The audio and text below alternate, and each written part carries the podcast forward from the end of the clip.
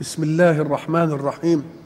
الحمد لله رب العالمين والصلاة والسلام على أشرف المرسلين وخاتم النبيين ورحمة الله للعالمين سيدنا محمد وعلى آله وصحبه أجمعين. وبعد فقد وقفنا في اللقاء السابق عند قول الحق سبحانه أعوذ بالله من الشيطان الرجيم. قل إني أخاف إن عصيت ربي عذاب يوم عظيم. من يصرف عنه أي عن العذاب العظيم الذي قال الله عنه. من يصرف عنه يومئذ فقد رحمه. إذا ففيه عذاب عظيم توعد الله به من يعصيه. وقالها رسول الله عن نفسه إن عصيت ربي أخاف عذاب يوم عظيم. هذا العذاب يجب أن نفهم أنه يلح عليك. يعني مهمته كده أنه يجي لك. زي قطعة الحديد اللي فيها مغناطيسية لما تجيب ناحيتها أي حاجة هي اللي تشده إذا فنجاتك منه في حاجة إلى من يصرفك عنها. من يصرف عنه. فكأن اللي ما يصرفش عنه إيه اللي يحصل؟ هي اللي تجذبه. ولذلك يقول الحق سبحانه وتعالى في سورة وللذين ظلموا عذاب جهنم إذا ألقوا فيها سمعوا لها شهيقا وهي تفور. تكاد تميز من الغيظ. الله. النار من غازة تقول هاتوه. هل من مزيد؟ الله. اذا العذاب هو اللي يعمل إيه؟ واللي يلح عليك. لأن مهمة النار كده. مش كل خلق الله بيؤدي مهمة كل خلق الله بيؤدي مهمه على الأول. والنار تؤدي مهمه طب مهمتها إيه؟ إنها تمس العاصي. يبقى يقول لها بشر مهمتك. تعمل إيه هي؟ ولذلك شوف التعبير القرآني. من يصرف عنه. يبقى إذا العذاب ده إيه؟ ملح عليه طالب له جاذب له. يبقى في حاجة إلى إيه؟ إلى اللي يصرف عنه العذاب. من وده دليل على أننا لو ربنا حاسبنا بالعدل يبقى كل واحد منا هيمس شيء. كل واحد منا يبقى رحمته بقى هي اللي إيه؟ هي اللي بس ما بتخليها. ويعفو عن إيه؟ ويعفو عن كثير. الله. يجي نقول حتى التعبير القرآني إذا ألقوا فيها سمعوا لها شهيقا. الله. سمعوا لها شهيقا. آه ما هو الشهيق؟ الشهيق إحنا نعرف إن هو إيه؟ استنشاق الإيه؟ الهواء استنشاق الهواء ده هي بتستنشق؟ قال لك آه. طب مش كان يقول ده الزفير؟ ده الزفير هو اللي كاوي هو اللي بيبقى طالع صعب. قام قال لك لا ده هي بتشفط. هي بتعمل إيه؟ بتشفط. معنى بتشفط أهو ده الشهيق يعني بتاخد الإيه؟ الله. طب ومعنى بتشفط يا أخوي؟ يبقى معناها إن الشهيق عندنا إحنا هو سبب استدامة الحياة الأولى. الأول سبب في استدامة الحياة إننا نعمل إيه؟ نتنفس. الله إحنا قلنا زمان إن الواحد يصبر عن الطعام مدة طويلة ولا لأ؟ ويبحث ويصبر على الشراب مدة أقل شوية طب والهوى ما يصبرش أبدا. ولذلك قلنا من رحمة الله أنه لم يملك الهواء لأحد. ليه؟ قال لك لأن لما تملك طعامي يمكن بعد شوية كده ترضى عني وأصعب عليك. يمكن أنا أحتال حيلة وأخرج. يمكن حد يحن عليا ويجيب لي حاجة دس كده زي العسكري ما يجيب لي المسجون حاجة كده ويديها له. إنما طب افرض إنك غضبت عليا وحشت النفس. فيه فرصة؟ أما قبل ما ترضى كون المسألة إيه؟ ولذلك ربنا قال لا الهوى ده مش منكم على بعض فيه. الهوى ده يبقى عندنا. في ايدنا على الأول.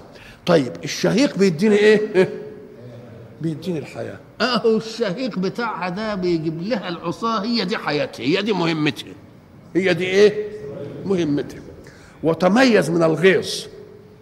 ليه تتميز من الغيظ؟ قال لك الله مش هي وسائر الكون ما عدا الإنسان والجن. منفذ أوامر ربه؟ نعم. أما قال لك طب ما دام كل حاجة منفذة أوامر ربها كويس قوي تبقى يعني مبسوطة من اللي ما بينفذش ولا زعلانه لازم تبقى زعلانة قوي. تبقى إيه؟ زعلانة قوي من اللي ما بينفذش. ولذلك إحنا قلنا لما جينا نتكلم عن ميلاده صلى الله عليه وسلم قلنا إيه بتستعجبوا ليه إن الكون يبقى فرحان؟ كله السماء والأرض والنجوم والمش عارف والشجر والدنيا تبقى فرحان. ليه؟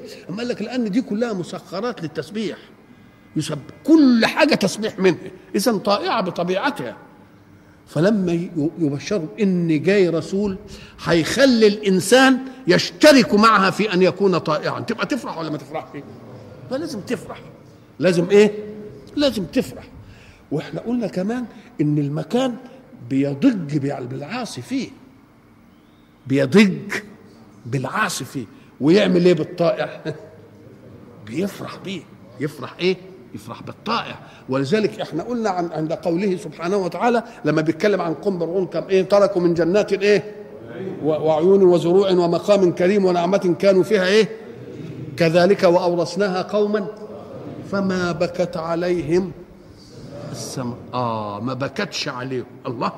طب يعني ما بكتش على فرعون. وقوم هي بتبكي على غيرهم؟ لو لم تكن تبكي على غيرهم ما جعل الله ذلك آه في قوم فرعون. ذم لقوم فرعون. ما بكت عليهم السماوات والأرض.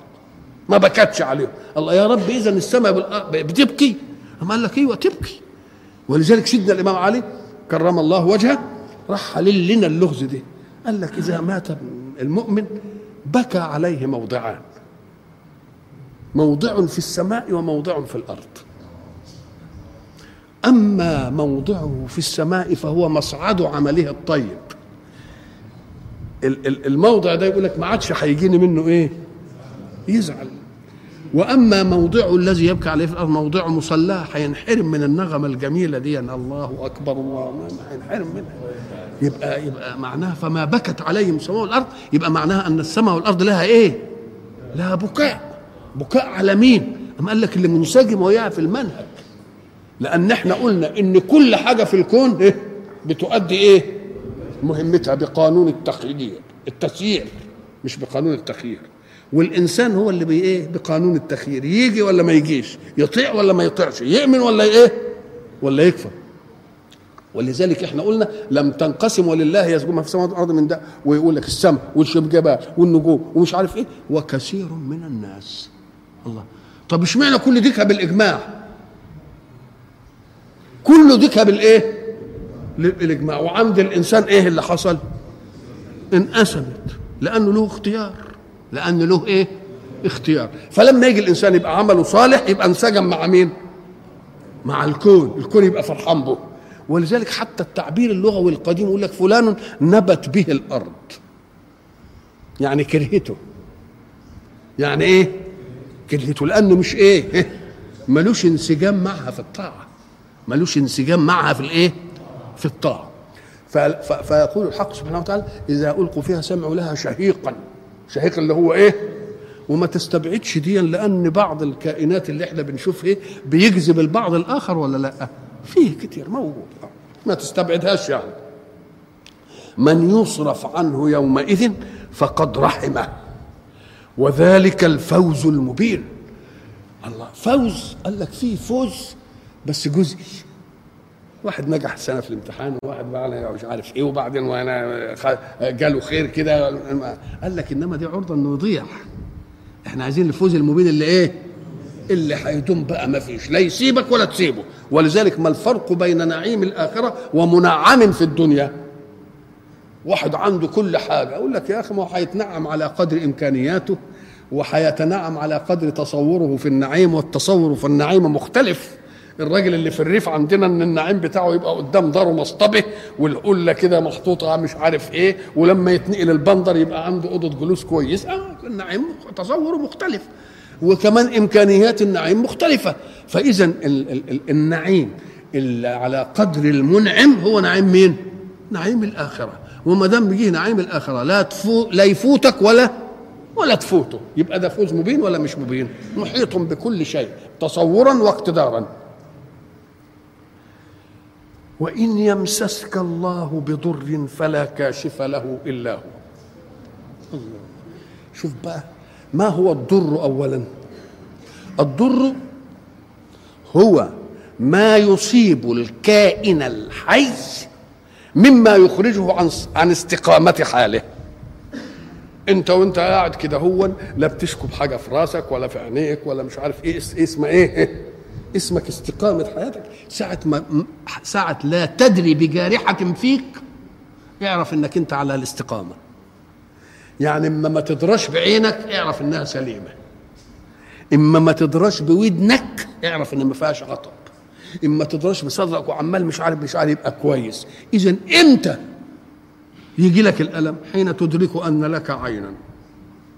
ساعة ما كده توجعك. الله الله الله. يبقى رحت حاطط إيدك على إيه؟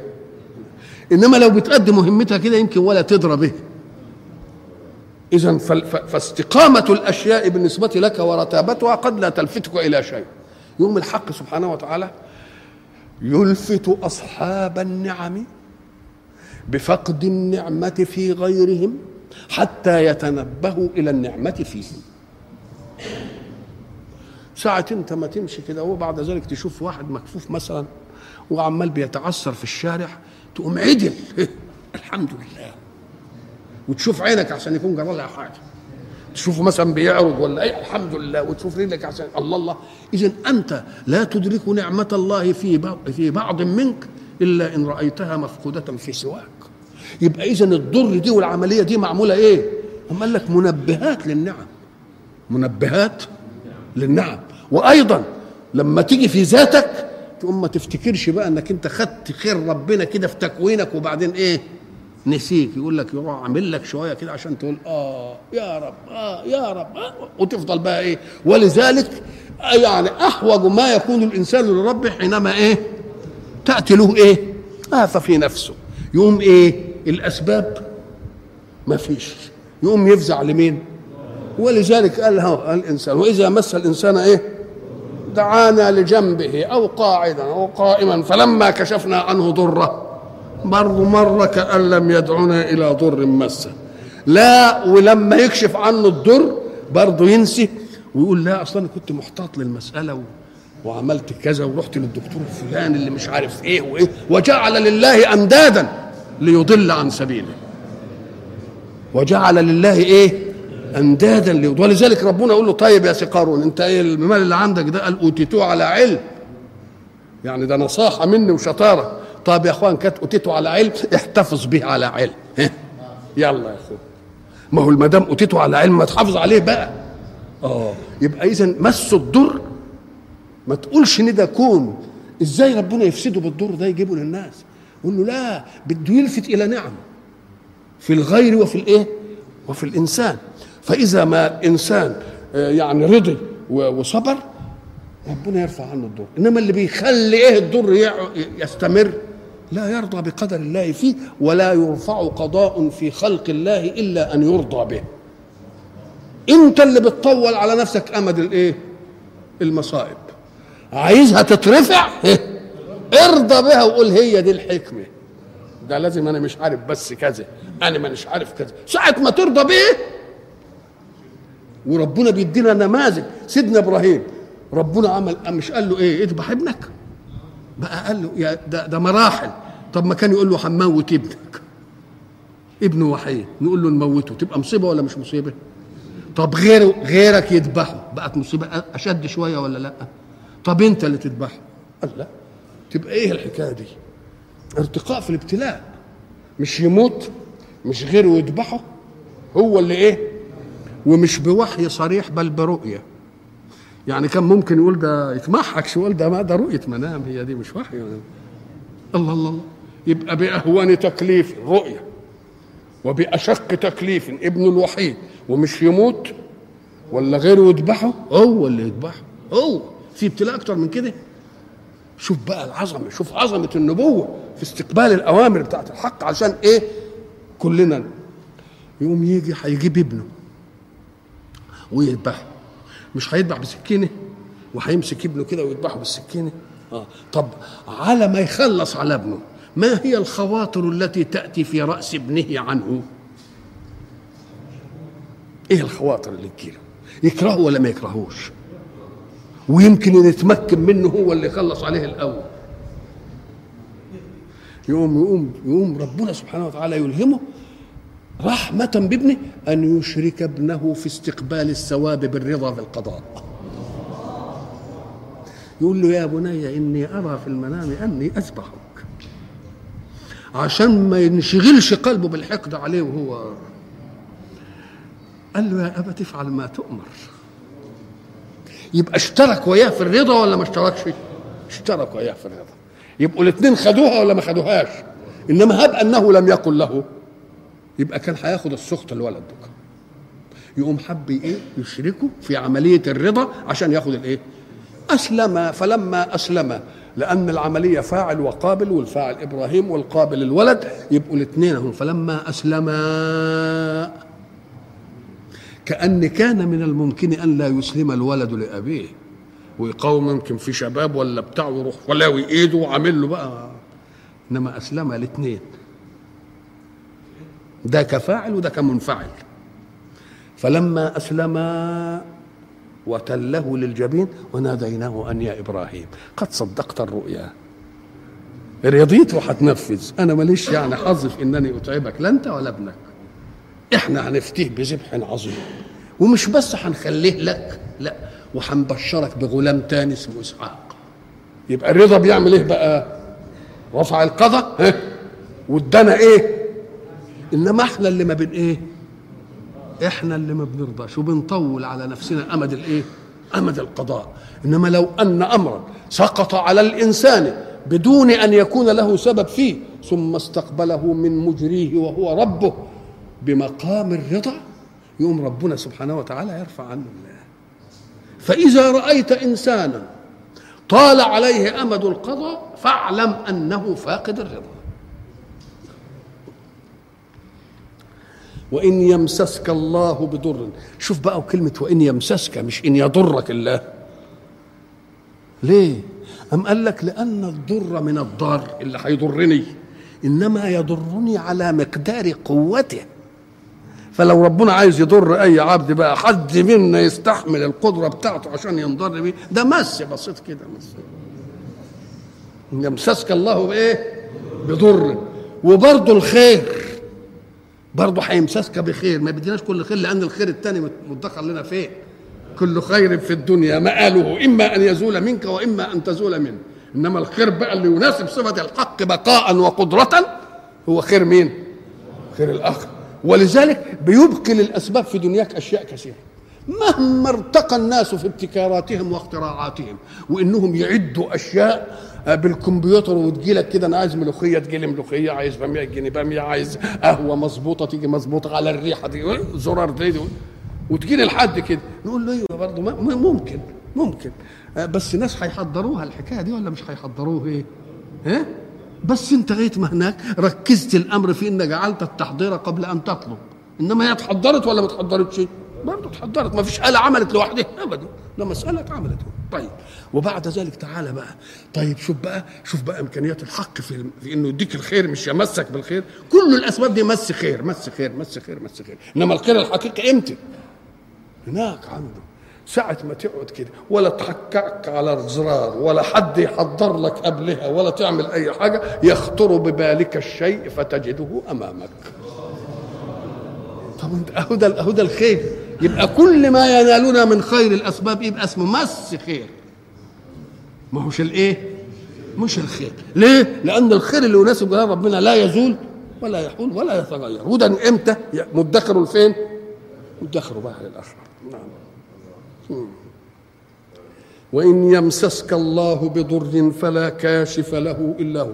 طيب ما دام ما فيش له كاشف يعني لما يجي الواحد ضر كده ولا أي حاجة ما يعملش أبدا أي حاجة آه في فرق بين أن تحاول الكشف وبين الكشف بالفعل. إحنا بنروح للطبيب ولا ما بنروحش للطبيب؟ إنما هل الطبيب بيشفي ولا بيعالج؟ بيعالج. إنما اللي بيشفي مين؟ الله. وإذا مرضت فهو؟ ولذلك لما سأل قال له يا رب مين اللي بيخلق الداء؟ قال له أنا ومين اللي بيخلق الدواء؟ انت قال له فلما الأطباء؟ ها. قال شيء تسر به خواطر عبادي يقول لك أنا رحت للدكتور والدكتور اداني الدواء ومش عارف إيه قضية معضله يقول لك أنا قومت محامي. محامي مش عارف إيه. أي حاجة إيه تلطف المسائل لحد ما إيه ما ولذلك الدكاترة اللي كويسين وعلى صلة كويسة بربهم يقول إن الشفاء جاء معي لا بي. الشفاء جاء إيه؟ معي لا بي. ربنا حب يكرمني فجعلني جعل علاجي على ميعاد من الشفاء منه. يقوم يقول له يا سلام على الدكتور الفلاني عايز ربنا يعمل له إيه كلام؟ زي ما واحد يوسطك في إنك تقضي له حاجة. اوعى تظلم حد وتقول ما قضليش ده عطرس عليا ده كذب عليا. يا سيدي لسه ما انقضتش في السماء هو هيقضي في الأرض قبل ما تنقضي في السماء ما تظلمش الناس. ده هو مدخرها علشان يكرم بقى واحد. لما يروح يتوسط تتقضي المسألة وهو رايح يتوسط. يبقى معه لا إيه؟ معه لا به. كذلك. فلا كاشف له على الحقيقة إلا هو. إنما إنك أنت تحاول إنك تعمل اعمل. مفهوم ولا آه. وإن يمسسك الله بضر فلا كاشف له إلا هو. وإن يمسسك بخير فهو على كل شيء قدير. مس الضر قدير مس الخير قدير يديم الخير قدير ياخد الخير قدير القدرة بتاعته ملهاش إيه؟ ملهاش حدود. وهو القاهر فوق عباده. الله. الله سبحانه وتعالى رتب الكون والخلق بأسباب ومسببات. يعني صح إن واحد يملك لواحد إنه يعينه في وظيفة. يملك واحد يعني يوظفه يملك لواحد إنه يخدي له حتة أرض يزرعها يملك لواحد إنه يسكنه مثلا. فوسائط الأسباب دي. قال لك أيوه. بس افهم أنه قاهر فوق عباده. قاهر فوق عباده. اوعى تفتكر إن حد خد خد منه بواسطة الأسباب التي جعلها الله في يد إنسان. لكن هو القاهر فوق إيه؟ فوق عباده. وهو القادر على أن إيه؟ هنا في الآية الثانية ينزل عليكم عذابا من فوقكم إيه؟ أو من تحت أرجلكم أو يلبسكم شيعا ويزيق بعضكم بأس بعض. الله ده إيش الحكاية دي؟ أم قال لك أيوه أوعى تفتكر إن إن ربنا حين يملك بعض الخلق اسبابا لبعض الخلق هم الذين يملكون هذه الأسباب. بل ربنا هو اللي عاملها لهم علشان بس ترتيب عمل. إنما بهم لا. إنما معهم معهم نعم. ولذلك ساعة ما تشوف مثلا واحد يظلم في الكون يوم الله سبحانه وتعالى يقول للمظلوم وللخير والله ما أنا مخليك أنت اللي تنتقم لنفسك. لأن الناس الطيبين ما يقدروش يأدبوا حد. إنما اللي بيأدب مين؟ الأشرار اللي زيهم. يقول لك وكذلك نولي بعض الظالمين بعضا. إن إنما أنا أجل المظلوم.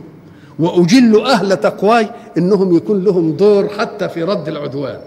أنا حسيب اللي هم يجي له ناس زيهم.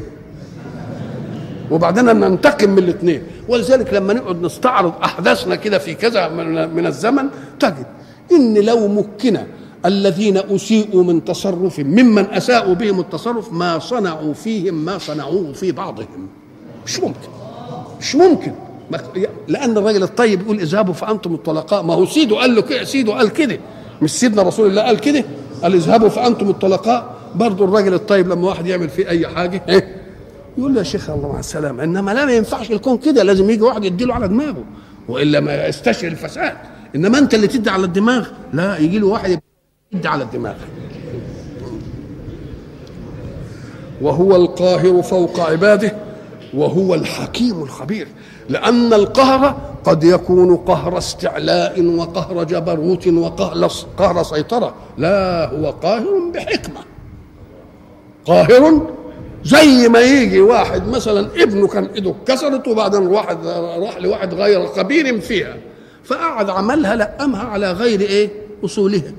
يوم يجي واحد تاني يقول له لا ده الحكاية دي ويمسك إيد الواد يقول امسكوه. أصل قلبه ما يستحملش البنك.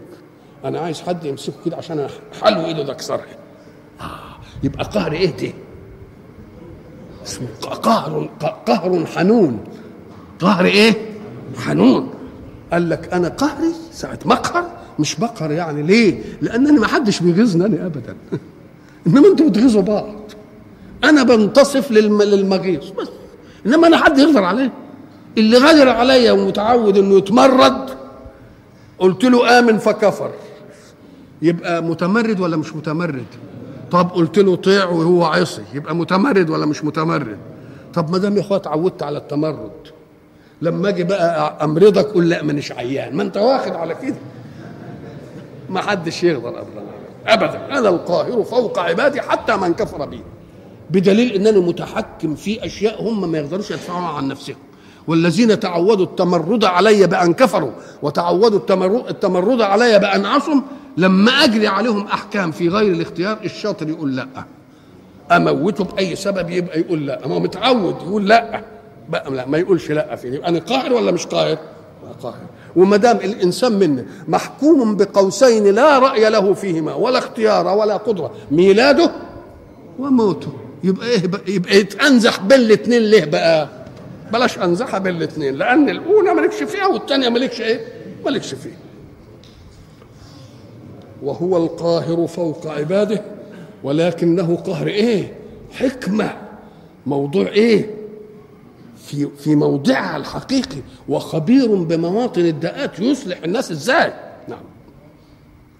قل أي شيء أكبر شهادة؟ إذا كنت حت... إذا كان الرسول هيختلف مع القوم المناوئين له الاختلاف عايزين بقى نحكم ونعمل بينة ونعمل مش عارف إيه والشهود إحدى البينات مين اللي يشهد؟ قام قال لك والله بقى اللي يشهد الله هو ده الشهادة ليه؟ أم قال لك لأنه يبقى يشهد ويحكم كمان آه. مش بس يشهد وغيره يحكم لا ده هو يشهد وإيه؟ ويحكم أدي أدي الشهادة اللي لها قيمه إنما واحد يشهد والتاني ما يحكم وواحد تاني يحكم. نقول له لا إنما اللي بيشهد هو اللي مين؟ يحكم. ويحكم اوعى تسيب دي يحكم وينفذ. لأن برضه بنشوف حكمه لما نيجي ننفذه برضه في البشر إيه؟ برضه نزوغ ونعمل له تحاليل وبتاع قال لك لا شاهد إيه؟ ويحكم إيه؟ وينفذ. يبقى دي أكبر شهادة ولا لا؟ أكبر شهادة. قل أي شيء أكبر شهادة. مش أنتوا لما تأمنوا بيه هتشهدوا لي إن رسول ولا بتاع. اللي شهيد لي مين اللي بعتني. اللي شهيد لي؟ فأنا لست في حاجة إلى إيه؟ إن كنت أنا جاي بقول ده فالمسألة ده حنان مني أن تكونوا مؤمنين. صعبانين علي فلعلك باخع نفسك على اثرهم إن لم يؤمنوا بهذا الحديث إيه؟ لعلك باخع نفسك الا يكونوا إيه؟ مؤمنين. نقول له ما تنزعلش مالكش دعوة بالحكاية دي. أنت تبلغ بس. تبلغ فقط. وبعدين إن كنا إحنا عايزين نقهر على الإيمان ما حدش يقدر يكفر بنا ابدا. إن قهر الله خلقه على الإيمان فلن يستطيع واحد أن يكفر به. قهر الكون كله على إنه يطيعه. صادع بالأمر. الإنسان بس هو اللي فيه شوية اختيار. ليه؟ أم قال لك؟ لأن إيمان القهر يثبت القدرة. إنه قادر ما حدش يخرج عن قدرته. ولكن إيمان الاختيار يثبت المحبة. اللي مختار إنه يؤمن ولا يؤمنش ثم يؤمن. اللي مختار يطيع ولا ما يطيعش ثم يطيع. يبقى دليل على أنه أحب الآمر. إنما دوك صحيح له قدرة يقدر يعمل فالسماء والأرض والجبال والحيوانات كل حاجة مسخرة يعني. إنما دي أثبتت لله إيه؟ لكن إيمان المختار بالله وهو مختار أن لا يؤمن ثم آمن ده, ده أثبت له إيه؟ المحبة. قل أي شيء أكبر شهادة؟ قل الله. شهيد بيني وبينكم. وأوحي إلي هذا القرآن لأنذركم به. لأنذركم به. آه. أم قال ليه طب هو بس إنذار ولا إنذار وبشارة؟ قال لك لأن المسألة ما دام احتاجت لنجي شهود والله هو الشاهد وبتاع يبقى في خلاف ولا مش في خلاف؟ تبقى دي للإنذار ولا للتبشير؟ التبشير دوكا خلاص انتهت المسألة. إنما الكلام ده مع مين بقى؟ مع اللي عايز شهادة بقى. وما دام عايز شهادة يبقى في خلاف. وما دام في خلاف يبقى أنا بقول أمنهم يبقى هم بيقولوا إيه؟ ما نأمنش. نعم. وأوحي إلي هذا القرآن لأنذركم به.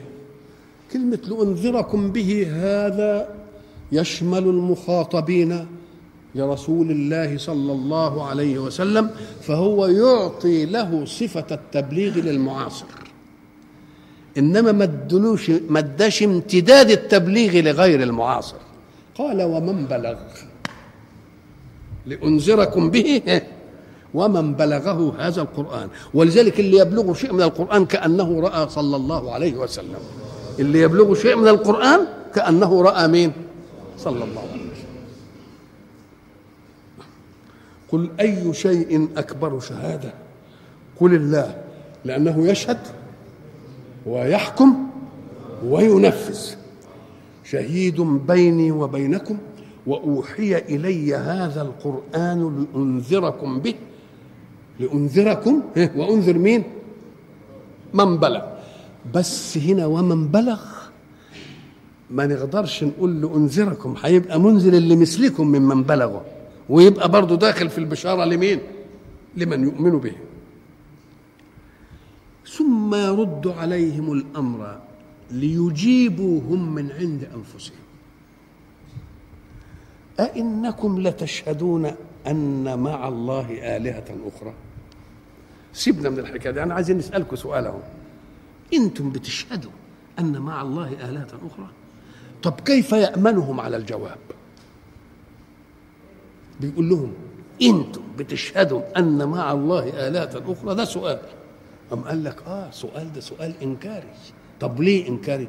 قال لك لأنه حين يتوجه السؤال إلى الخصم ده دليل على أن السائل واثق بأنه لن يجد جوابا إلا بالنفي. زي ما قلنا زمان إن واحد بيقول لك أنت ما عملتش فيا جميل طول عمرك.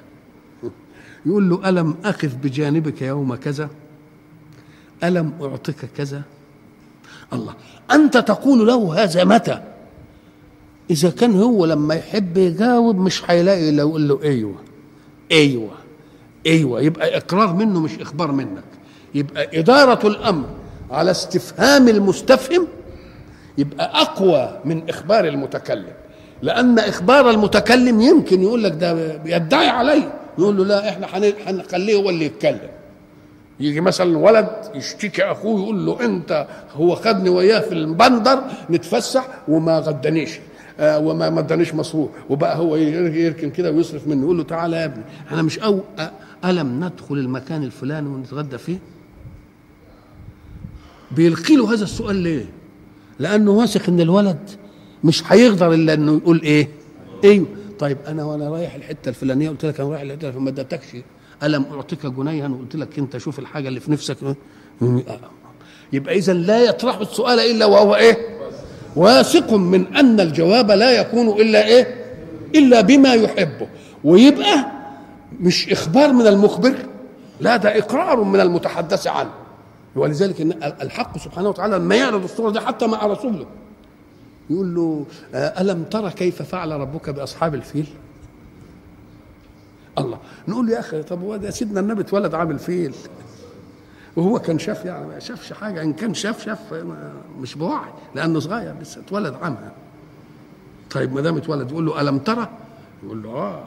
لا لأن الله حين يخبره يقول له اجعل خبري أنا فوق رؤيتك أنت. قلت لك خلاص. أنا قلت يبقى نعم. أئنكم لتشهدون أن مع الله آلهة أخرى؟ ولذلك لما ينزلهم يقول لك إيه؟ ما نعبدهم إلا ليقربونا إلى الله زلفى. الله. يبقى إذا المتقرب إليه في الحقيقة مين؟ يبقى الله. لما ينزلهم يروحوا إيه؟ إنكم لتشهدون أن مع الله آلهة أخرى. قل أنت من جانبك. لا أشهد. قل إنما هو إله واحد. ليه؟ الحق سبحانه وتعالى يعطيها في صيغة استفهام لأن المنطق الطبيعي أن يديروا على رؤوسهم الجواب فلا يجدون إلا الجواب المؤيد لقول الله. إنما هاب إن واحد متبجح بقى يقول لك لا. يقول قولوا اللي أنتم تقولوه إنما أنا أشهد أنه إله واحد. قل لا أشهد. قل إنما هو إله واحد وإنني بريء مما تشركون. الحق سبحانه وتعالى يتكلم مع الجماعة اللي كانوا يعبدوا الأوثان لكن أكان الأمر أن الدعوة الإسلامية واجهت بس كفار قريش. هي واجهت كفار قريش صحيح. إنما واجهت قوما آخرين. بيقولوا إن إحنا على صلة بالسماء. أهل الكتاب. يبقى إذا الميدان اللي بيحارب فيه سيدنا رسول الله كان ميدانين اثنين الميدان الأول اللي هو الإيه؟ المشركين. الميدان الثاني اللي هو أهل الإيه؟ أهل الكتاب. الحق سبحانه وتعالى قلنا أنه حينما يترك الأمة لنفسها ثقة بأن فيها خمائر إيمانية ترد العاصي عن معصيته. فإن امتنعت هذه الخلية الإيمانية اللوامة في الناس يقوم يسيبها للمجتمع. إن واحد عمل سيئة يبقى المجتمع إيه؟ يقف. طب وافرض المجتمع بقى كله بقى كده يقوم يجيب إيه؟ رسول بقى. يقول السماء تتدخل برسول جديد بمعجزة بأشياء يلفت بقى إلى السماء. لفته علوية بقى. يبقى لا النفس ما عادتش المجتمع ما عادش. يبقى السماء لازم إيه؟ تتدخل. أترك الله سبحانه وتعالى تدخل السماء كده يجي يفاجئ الناس قال لك لا ده عملها من مبادئ كل دين يسبق دينا إن ينبه على أي رسول يجي بدعوة إن هو يكون. يقول للقوم إن هيجي رسول إيه بعد علشان يبقى عندهم استعداد للطارئ الجديد فلا يظنون أن مدعيا اقتحم عليهم قداسة دينهم بل يبقى عندهم فكرة إن ربنا قال لهم إيه؟ آه. لكن أمة محمد لم يأتها هذا. يبقى دليل على أنها إيه؟ الحكاية إيه؟ قفلت ولذلك كان دينا إيه؟ عم. يبقى الأديان التي سبقت الإسلام يبقى لازم يكون عندها خبر بمجيء هذا الدين ولا لا؟ قال لك ده مش خبر بس ده نعوت وأوصاف. بحيث لو أنهم أخرجوا أنفسهم عن سلطتهم الزمنية التي يحبون أن يت... يظلون فيها كان امنوا بالرسول. لأن عبد الله بن سلام لما قال له لقد رايته حين عرفته وعرفته كمعرفتي لابني ومعرفتي لمحمد أشد. لأنه هو بيحكم بابنه أنه ابنه بظاهر الأمر إنما قد يكون مش ابنه. قد يكون قال لقد عرفته حين رأيت كمعرفتي إيه؟ ومعرفتي لمحمد أشد. طب إيه من الخيبة اللي جت ليه دي؟ قال لك ده هم نفسهم. هم الذين كانوا سببا في نصر رسول الله بالمدينة. شوف الغباء. ليه؟ لأن كان في المدينة؟ الأوس والخزرج. والأوس والخزرج من زي قريش. بتوع أصنام ووثنيين. وكان تملي اليهود يؤرسوا بينهم العداوة. علشان إيه؟ علشان ده يستنصر بيهم وده يستنصر بيهم وده يعوز سلاح وده يديله سلاح وده يديله فلوس وده يديله عايشين على الحكاية دي. فلما كانوا النفس الإيمانية تصفو يوم يجادلون والمصلحية تنام شوية يوم يجادلون الوثنيين دول يقول لهم ده قرب مجيء نبي منكم. سنؤمن به ونتبعه. ونقتلكم به قتل عاد وإرم. إمتى يقولوا الكلام ده؟ لما الصحوة الإيمانية تيجي فيهم فلما جاءهم ما عرفوا كفروا به. ليه؟ لأنهم وجدوا أنفسهم سلطتهم الزمنية إيه؟ طب لما الاس والخزرج سمعوا منهم إن فيه نبي أطل زمانه وهنتبعه ونقتلكم به قتل عاد وإرم. لما سمعوا بمبعثه صلى الله عليه وسلم في مكة قالوا لعل هذا هو النبي الذي توعدتنا به يهود. إيه نعمل إيه؟ يلا نسبق إليه علشان نؤمن إحنا قبلهم بيه أحسن يعملوا فينا اللي كانوا عاملينه. يبقى هم السبب ولا مش السبب؟ آه هم اللي السبب. شوف الغباء بتاعهم جه إزاي؟ الله. اذا فلا كان ولا بد أن يقول أن محمدا صلى الله عليه وسلم لم يقتحم العالم بهذا الدين. بل كل من له صلة بالدين يعلم مجيئه ويعلم مبعثه ويعلم صورته ويعلم نعته ويعلم أنه الرسول الخاتم الذي ختمت به أخبار السماء إلى الأرض. يبقى ما اقتحمش على الدنيا. فجاب الحكاية دي قال لأن من الجائز يقول لك إيه ده؟ راح للجماعة اللي ما عندهمش دين ولا عندهم رسول ولا عندهم حاجة واستلبخهم وبتاع لا يقول الذين آتيناهم الكتاب يعرفونه كما يعرفون أبناءهم. شوف بقى اللي بيعرف ابنه اللي كل ساعة يبص في شكله بقى والصورة بتاعته مرتسمة في إيه؟ مرتسمة في ذهنه ولا تغيبش.